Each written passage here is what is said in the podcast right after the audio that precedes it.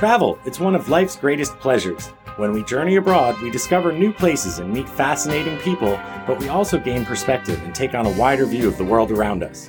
That was Trevor Ranges, and I'm Scott Coates. After more than 25 years living and working in Asia, we've developed an amazing network of interesting characters throughout the region.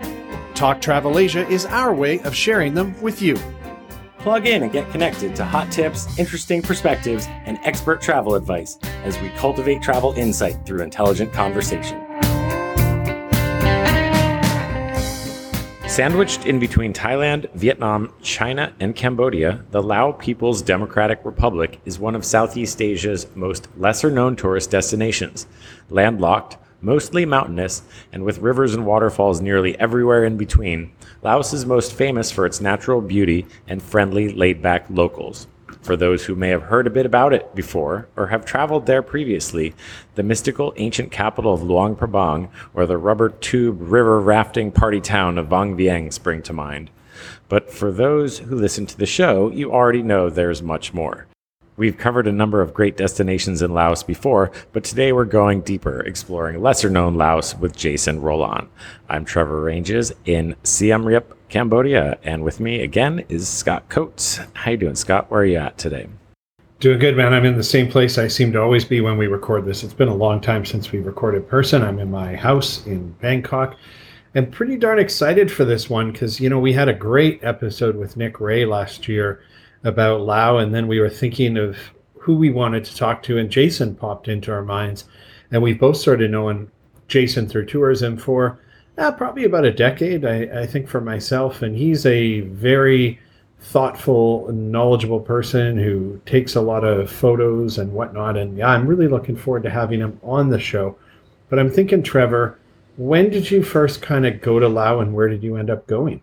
Um, you know, when I moved to Bangkok in May 2001, and uh, you know, pretty quickly, I think within my first year there, I had gone to Laos, I had gone to Myanmar, I had gone to Cambodia, um, and all like back in in that time were not very tourist uh, des- they were you know they weren't very touristy places and they hadn't developed much uh, even economically uh, Laos particularly Okay. so but I did go to Vientiane for the first time and and that was interesting um, but then you know shortly thereafter I started going up to Luang Prabang and and I passed through Vang Vieng which is one of the most popular destinations the two of them. But back in 2001 it was still either very difficult or expensive to get up to Luang Prabang. And then once you got up there it was still just like so chilled out. I just found a special place for me where I could spend extended periods of time, sometimes weeks up to a month, uh, just like writing or reading or relaxing, learning to to get in touch with uh, my more spiritual side.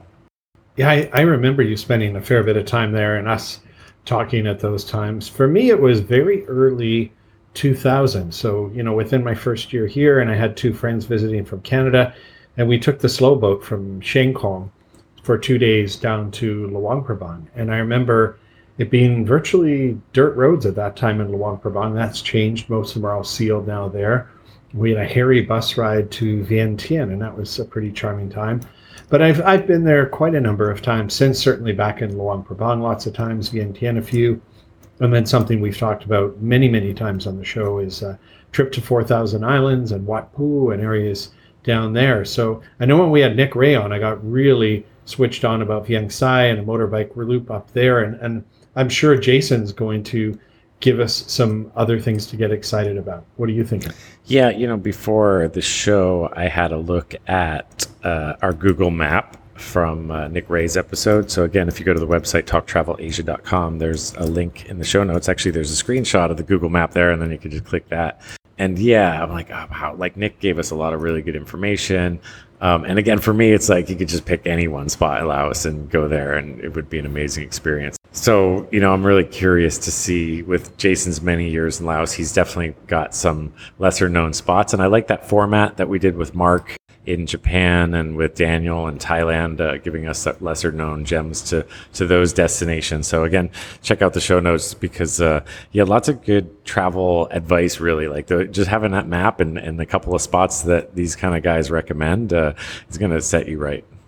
For those of you listening that love the show, you know that uh, Trevor and I fund this ourselves. It's not really a profit making venture, but we have lovely people named patrons who donate as little as a couple dollars a month, way up to more than that. And actually, our number one patron is Austin. So, Austin, this shout out is for you. Thank you so much for all your love and uh, patronage over the years. And if you'd like to become a patron, click donate on the show or go to patreon.com, search Talk Travel Asia, and you'll get something besides a warm, fuzzy feeling. You'll actually get a bonus chat episode, maybe a video in between all the other episodes. So thank you to all our patrons, particularly Austin. You're the man, Austin. Thank you. So um, let's get into it. Let's bring Jason. Jason Rolan has worked in tourism in Southeast Asia for the past 15 years, predominantly in Thailand and Laos. His past experiences include retail management, sales and marketing, company startup and registration, account management, IT systems, and responsible tourism projects. Wow, he seems to have done it all. Proficiency in three languages, English, Thai, and Lao, have given Jason deeper insight into the communities in which he works, and his passion for the region has contributed to a successful career in tourism. Joining us from Vientiane, Lao on the interweb is Jason Rolan. Hey there, Jason. Hi. How are you doing? Good, good. How are you guys? Good. Very well, Uh, it's been four years, I realized, since I saw you. And Trevor, how long since you've maybe seen Jason? Jason and I have never met in person, um, but because I have done some travel writing about Laos, and Jason lives there and works in tourism, and may, may have even contributed to the same book, The Photos, Laos and Thailand. So we've been in touch over the years virtually, but have never met. Jason, we always like to start right at the beginning for people. And I guess that means wondering where are you originally from and what brought you first to Asia? Oh, that's a good question. Um, I'm originally from Texas. Um, I was Okay. I graduated uh, with a degree in international business, um, and also I studied Russian, which um, I never actually used, unfortunately. Um, but then I uh, ended up actually getting a job in Thailand straight out of uh, university, and I was invited over to work in a tourism company. Uh, the tourism company was based in Nakhon Phanom in Isan in northeastern La- Thailand, and it also had a branch office in Luang Prabang, Laos. So I worked in the Nakhon Phanom office for a few years, and then was transferred up to Luang Prabang, and I've kind of just been around uh, around the region ever since. Excellent. Okay, so what year was that that you first went up to Laos? I didn't quite catch it. And uh, what were your kind of first impressions back then? Sure. I mean, I, I came to Asia in 2004, um, and then I ended up moving to Laos in 2006. Uh, so it was it was quite a change, actually. Uh, Laos back then was even more of a distant place. Uh, internet was not very widespread. Uh, mobile phone usage was also pretty pretty shoddy in most places. Um, so it was um, a very very interesting time. It was like moving back in time a few a few decades. So, Jason, when was it that you kind of thought, you know what, Lao is home? But more importantly, what was it about the country and its people that made you decide, yeah, you know what, I'm going to stay here? Yeah, you know what? I originally actually came out to this region and I thought, oh, I'll just stay for a few years and kind of work my way around the world. But then I just sort of fell in love with the region and the area and sort of the, the mindset and the, the pace of life became really uh, really attractive. And by that by then I had already picked up um, Thai, both Thai and Lao. And so I thought, well, then if I move somewhere else, then I'd have to pick up another language and try to figure out how everything worked again and you know have to restart making all new connections and everything like that. So I thought, oh, it's just easier just to just to stay around here. Uh, I like the place, and I, I think it likes me. So uh, you know, stick around. Okay, that's pretty cool and interesting. Again, that we hadn't crossed paths, but I started traveling up to Laos for the first time in, in around 2004 or five, and uh, considered moving there quite seriously on a couple occasions. Um, but you've been there nearly 20 years now, and so uh, and has that been working entirely in travel? Was it just you know you continued working for this company, or or you just uh, was it? I mean, Laos is obviously a place that certain people can fall in love with, and which you say you did. Um, but was how about the job and the work and, and travel there? Definitely. I mean, I, I, have moved around to different companies uh, in my career. The company I started out with actually ended up being acquired by Buffalo Tours. Um, and then I stayed with that for a few years. Then after that, I moved to actually Bangkok. That was my one stint in Bangkok, working with uh, Trails of Indochina. And then after that, I moved back to Laos, uh, working for Khiri Travel. And then after that, um, then after that was EXO. where I was working with both of you guys. So tell us uh, about your work nowadays. I know that you do something completely different, but none of our listeners probably do. What is it Jason does now? That's true. Um, I still I don't work directly in the travel industry, but I work in travel adjacent industries actually. Right now, I am the managing editor of Champa Meuang Lao, which is the in-flight magazine for Lao Airlines. So we produce about six issues per year, and they fly on every route that Lao Airlines flies. On top of that, my company also does um, translations. We also do marketing and media consulting.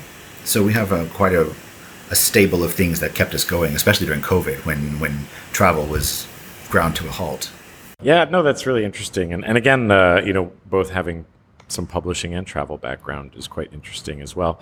Because the those in-flight magazines are important you know on a lot of flights. It's a good place to get good information if somebody can put it together so. And about lao airlines i haven't flown on in a long time but uh, yeah i mean it's it's it's actually the the last magazine still standing in laos. Everything else went out of print out of, out of business Wow, that's kind of interesting as well. We definitely need to put a link to the website if you guys have a website. Again, we're talking about Lao. I think it could be possible that, uh, that it's only in print, uh, which is kind of interesting too. Why don't we step back a second for our guests who may not be familiar with the country, and uh, could you please give us like a general overview uh, from a tourist perspective? You know, like what are the main regions and or attractions that uh, someone would go to for maybe their like real quick visit? Sure. Uh, most people visit this region, Southeast Asia, on sort of a multi country itinerary. Uh, they would usually go to Thailand or Vietnam first, and then usually swing by through Laos on the way to another place. So, usually, when they would come to Laos, they would stay for anywhere between four to six days, maybe seven days. And they would usually hit at least Luang Prabang, which is in the northern part of the country. Um, it's the old royal capital. Um, it's very scenic, charming, and it's a UNESCO World Heritage Site. Uh, so it's a lot got a lot of sort of French Lao colonial architecture. Uh, it's also where the, the king used to be when we had one in Laos. Um, so that, that's sort of the highlight, the gem that everyone wants to stop and see.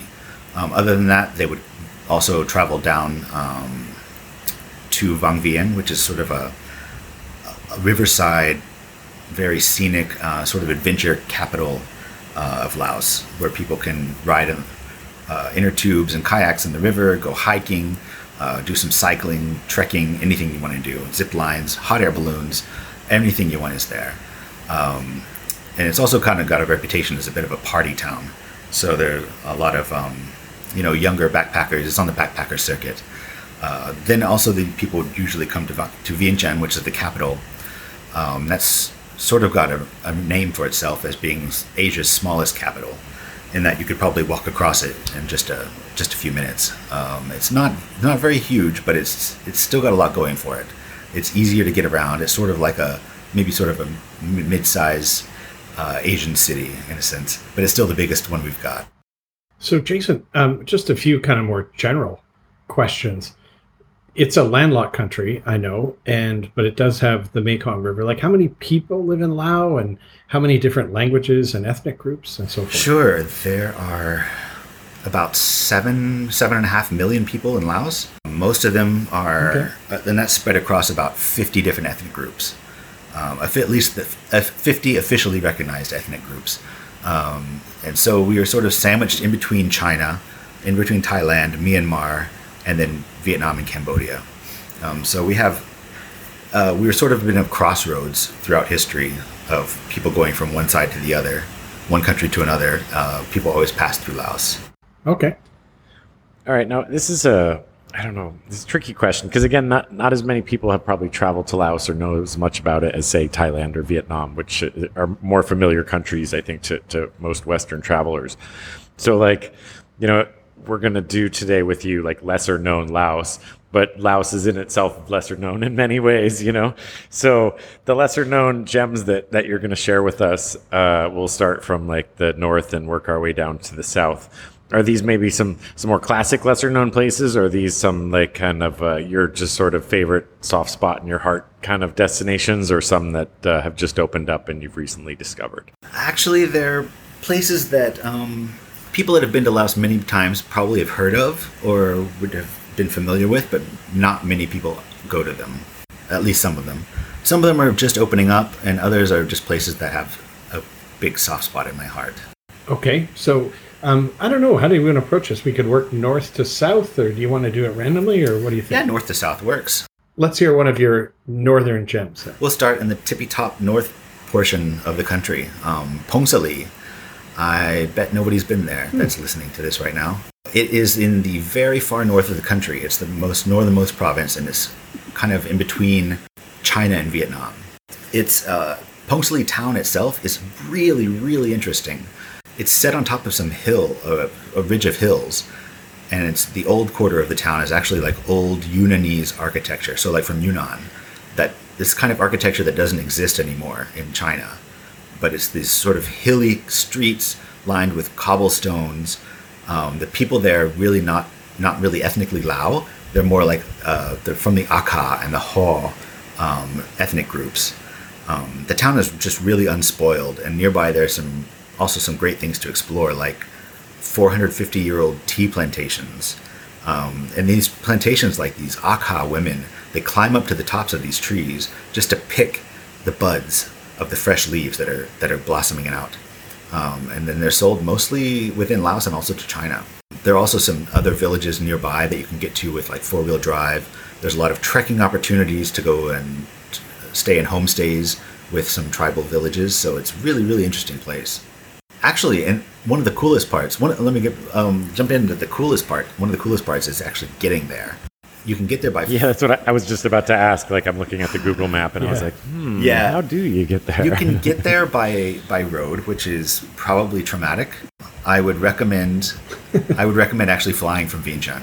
The flight is on um, another airline that uses a 15 seat Cessna airplane. So you're flying like with you have the pilots right in front of you. You can see them and talk to them, and they have this panoramic view around through all the windows around you, and you can just see Laos from a different angle. uh, While you're flying to Pongsali, it's it's fantastic. Wow, so they have an airport right there in Pongsali. There's an airport about 45 minutes away, uh, and then from there you can just get a, a quick van ride over to Pongsali town.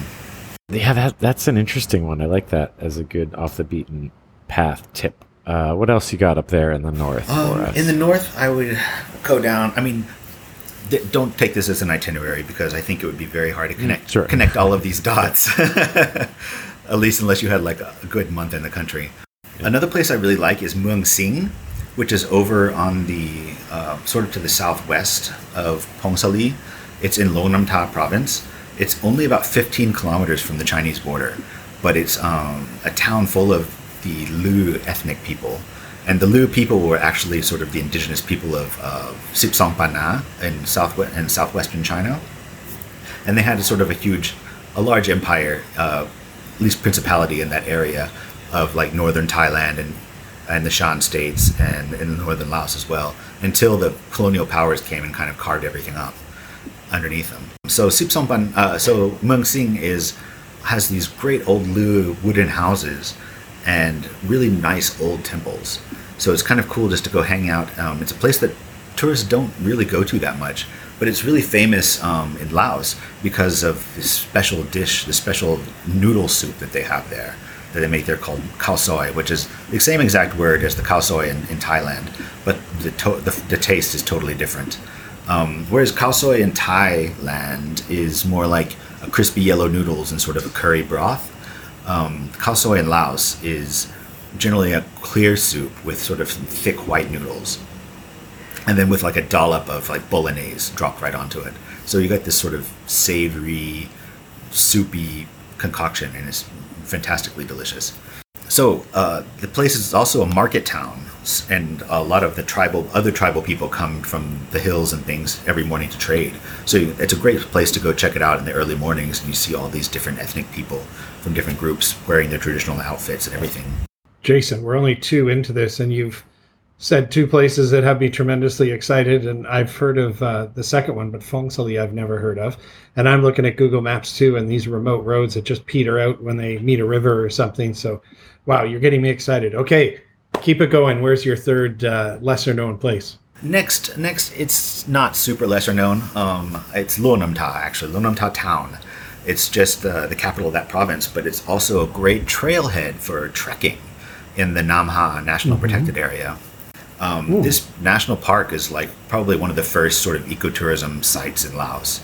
Uh, the, the park itself takes up a, probably about a quarter of the province, and in there you could do trekking and kayaking and camping and homestays. There are a lot of ethnic minorities that live in there. So um, if you have like three to five days, or even just one or two days, you could probably still do some activities in this area. Yeah, that looks, and that's not too far from Muang Sing, it looks like. Um, so you could probably combine those two, I think. I was going to ask you actually about, uh, I see a couple of the, this biodiversity area, and then up in the way northeast, there's another biodiversity preserve. But, uh, you know, for our listeners, this is all very mountainous, but is it still highly forested? Is there still a lot of forest in, in this part of the world? Generally, yes, but there are places where encroachment's been happening and plantations have been popping up, um, especially um, producing bananas and rubber, uh, unfortunately, and mostly uh, heading northward on the train. Okay. Um, I like that that touches on national park and, and, looks like you can get out and do some cool stuff. Uh, and it's pretty far north, too. I kind of was surprised how far north it was. So, uh, what's next on the lesser list? All right, next. Um, this is also another spot that was really popular on sort of the backpacker trail. Um, it's Muang Ngoi, Ngoi with NG at the beginning, so it's kind of hard for okay. most Westerners to say. So Muang Ngoi is this little backpackery one street town. It's like got a dirt track just running down the middle of it. It's one street, uh, just lined with you know back uh, with guest houses and restaurants and little shops and things like that. And it's a place where people would just go and hang out. There's like most guest houses just have balconies overlooking the river. So you just lay there and read a book and, you know, just enjoy the, the, the beauty of the area around you. Um, there are some things to do nearby, like caves and some treks and things like that, but really it's just a cool place to hang out and just sort of being, you know, far away from everything else. And the, and the scenery is just spectacular, just spectacular. Yeah, cool. It looks like it could kind of be to me like a, a new Vang Vieng or something like that, or the way Vang Vieng was like back in the day. Yeah, there were often people would go to both. Oh yeah, okay. Um, then next, I would say to combine that with is Nong Khiaw, just down just down the stream, down down, down the U River. It's a strange name, the U River. It's just because when you see it and the, and the, and the landscape around it, you just say ooh. so in Nong Khiaw, there's actually really fantastic um, limestone mountains that just jut up next to the riverside. And there's some really nice uh, viewpoints you can climb up and get your Instagram shots. Um, there are also a few caves nearby to explore, and the accommodation levels here are actually pretty good, and the access by road to Luang Prabang is also quite good. So there's a few sort of nicer resorts, probably three nice resorts, and also one block of floating bungalows down on the river. So if you really want to get close to the, the water, uh, that's a place to go. Now, just before we get into more of these, like as I look at Google Maps, I mean, a lot of these places are pretty damn remote. And for that matter, I don't even see really a road into Muang Ngoi. I see one that kind of peters out. Like, are, are, are you able to just take public transport or do you need to hire your own car and driver? I mean, these places you've mentioned, are they doable by road? Ngoi, actually, the best way to do it is from Luang you would take a van or a bus up to Nong Khiaw, and then from there you would hop on a boat. And then from by boat, about an hour north on the river. There public, wow. public boat service. So it's pretty remote. When I used to first go there, um, there wasn't even electricity. They would have electricity for like a few hours every evening by by diesel generator. There was no telephone signal. There was nothing out there. Uh, so you just had when when the lights went off, everyone went to bed. Nowadays, there's mobile phone signal and 24 hour electricity and things like that. Um, Is there a bowling alley that where you can drink and dance until midnight? not quite. Not yet. Not yet. oh, sorry. The inside joke for people listening is that in Luang Prabang, the place that serves alcohol latest is the bowling alley. Yes, it's still there. All right, we're getting closer to Luang Prabang. You want to pass by, or do you got like a little lesser known near Luang Prabang secret spot that we could hit along the way? You know, because Luang Prabang's so well known and kind of um, everyone knows about it, I'm going to maybe just skip it over this time, because I'm I'm I'm kind of going to focus this on Laos for maybe second or third time visitors. I want to go straight to the east, um, the Nam Nern Night Safari. This is over in the Nam Et Phou Louey National Park. over towards Vietnam. This is a really, really interesting experience where you can actually see some nature, uh, wildlife in, in the nature. What they do is you take a boat, they drive, drive you upstream at dusk, uh, and then they cut the engines, and then you float back down. Oh, And as you're floating back down, you have flashlights and headlights and things, and you can see all of the wildlife, the the deer and the other animals that come to the river to drink at night. So it's a really interesting experience to see nature in its in its true environment. Um, there actually even used to be some tigers in this area, but they haven't found any trace of them for some time, so they probably have gone extinct in this area. and sorry, what was the jumping off town for this? Uh, the jumping off town. Let me look at the map. I think it's That's called what I was wondering because this is Maps. off the beaten path a bit too. Like, what's the best way to get here? Yeah, basically, you would take a bus probably from Luang Prabang. Yeah, that's Yeah, a fun one it's- too, huh? It's a, it's a long ways. You take the bus towards Samnua, and Okay, then you see would probably just hop off. There's a place called Ban Tat Hiem or Mung Hiem on there. Do you see it on? How many uh, of those like car sickness pills do you have to take? I think that's how you should measure distance in Laos. How many car sickness pills you need to take uh, between A and B? Because these are some curvy roads up through the mountains. hey? Absolutely, absolutely. Uh, yeah, it's a bit rough. This is on a some of these fantastic list so far. So from there, I would. You can also do some trekking and things in that area too. Um, two or three day treks. Go really high up into some cloud forests. Um, it's very high elevation, so it's very a very unique um, environment that you would get elsewhere in Laos. Next, I would continue eastward towards the Vietnam border to Sam Nua. Sam Nua itself is kind of famous for being sort of a revolutionary uh, stronghold. This is one of the few couple of communist area areas that the, there during the Indochina Wars, during Laos's own civil war. Um, now it's just a bustling commercial hub, and it's really close to Vietnam, so you can find a lot of Vietnamese things in in Nua town. There's even been in the last decade a coffee industry, very small, but is popping up there. Um, there people are growing coffee beans in the area, and so there's actually a good cafe where you can get some locally grown coffee. Outside is also about maybe an hour of town. There's an interesting place called Hin Tang, which means just like standing stones. And these are really mysterious, um, just standing slabs of rock, like thin, like um, they look a bit like uh, surfboards, just standing in standing in the in the ground. Nobody knows really who put them there. It's some ancient um, civilization. A French Wow. archaeologist studied them back in the 20s, and she thought they were some sort of burial markers or burial burial sites. But um, there was just so little left to find that uh, nobody's been able to uncover much more than that. Fascinating, Jason. This uh, this is really getting me jazzed. Okay, what else? Um, next, well, then I would go to Vieng Sai. I know that this has been brought up before on this podcast, but um, Vieng Sai is a really cool place, and it has got a special place in my heart. Um, it's only probably about a half hour or so from Samnua. So you could do it in a day tour, or you could just go hang out and stay there for a night or two. It's this quaint little town surrounded by limestone mountains. But the limestone mountains have a secret that they're all full of caves. This was the main revolutionary headquarters of the Lao communists during the during the wars. They lived in the caves so they could be protected from the American bombings. Each leader in, in the Lao revolution had their own cave. There were caves for printing presses, for hospitals, for banks. There was even a circus cave. So Wow. just a whole city living in, in these caves.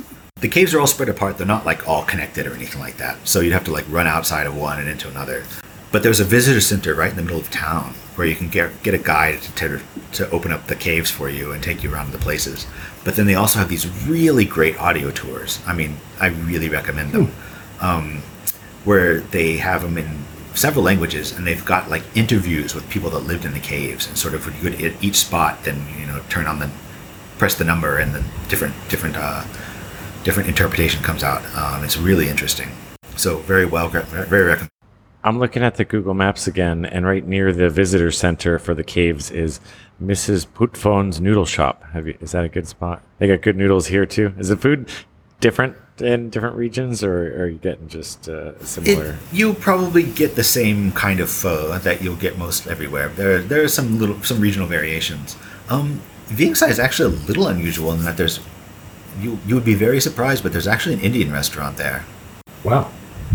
Okay. Yeah, one lonely Indian guy lives there and has a restaurant.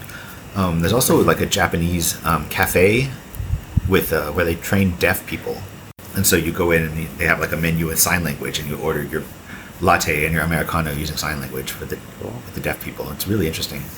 This is a first in Talk Travel Asia. We had such a good chat with Jason that it went way over the length for one episode. So we're actually going to break this into two. So you're going to have to wait until part two of this conversation. But Trevor, what has really jumped out and resonated with you in this first part?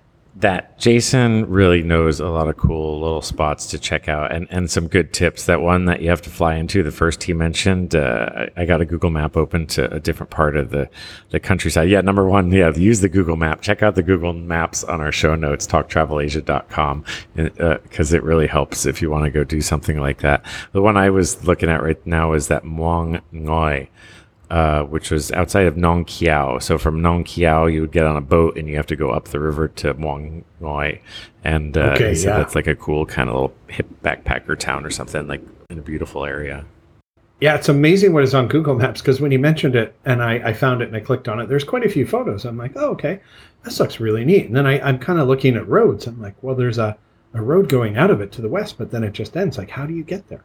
So it is pretty neat that that's only accessible by boat. And and I completely agree with you, Trevor. Like the places he mentioned were even way lesser known than I was kind of expecting. Places I've never heard of. And you kind of mentioned the place he mentioned that you would fly about into with about a 45 minute drive.